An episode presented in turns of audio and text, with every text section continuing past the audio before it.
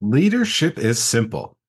Truly, all you need to understand is number one, philosophy, because you need to discern the deepest foundation of your values, desires, and ethical standards. Number two, psychology, because people have minds, which are both predictable and surprising. Number three, mental health, because being human is difficult, overwhelming, and uncertain. Number four, history, because your story has already been told in many times and places. Number five, sociology, because every organization is a group that signals to its members and to the outside world.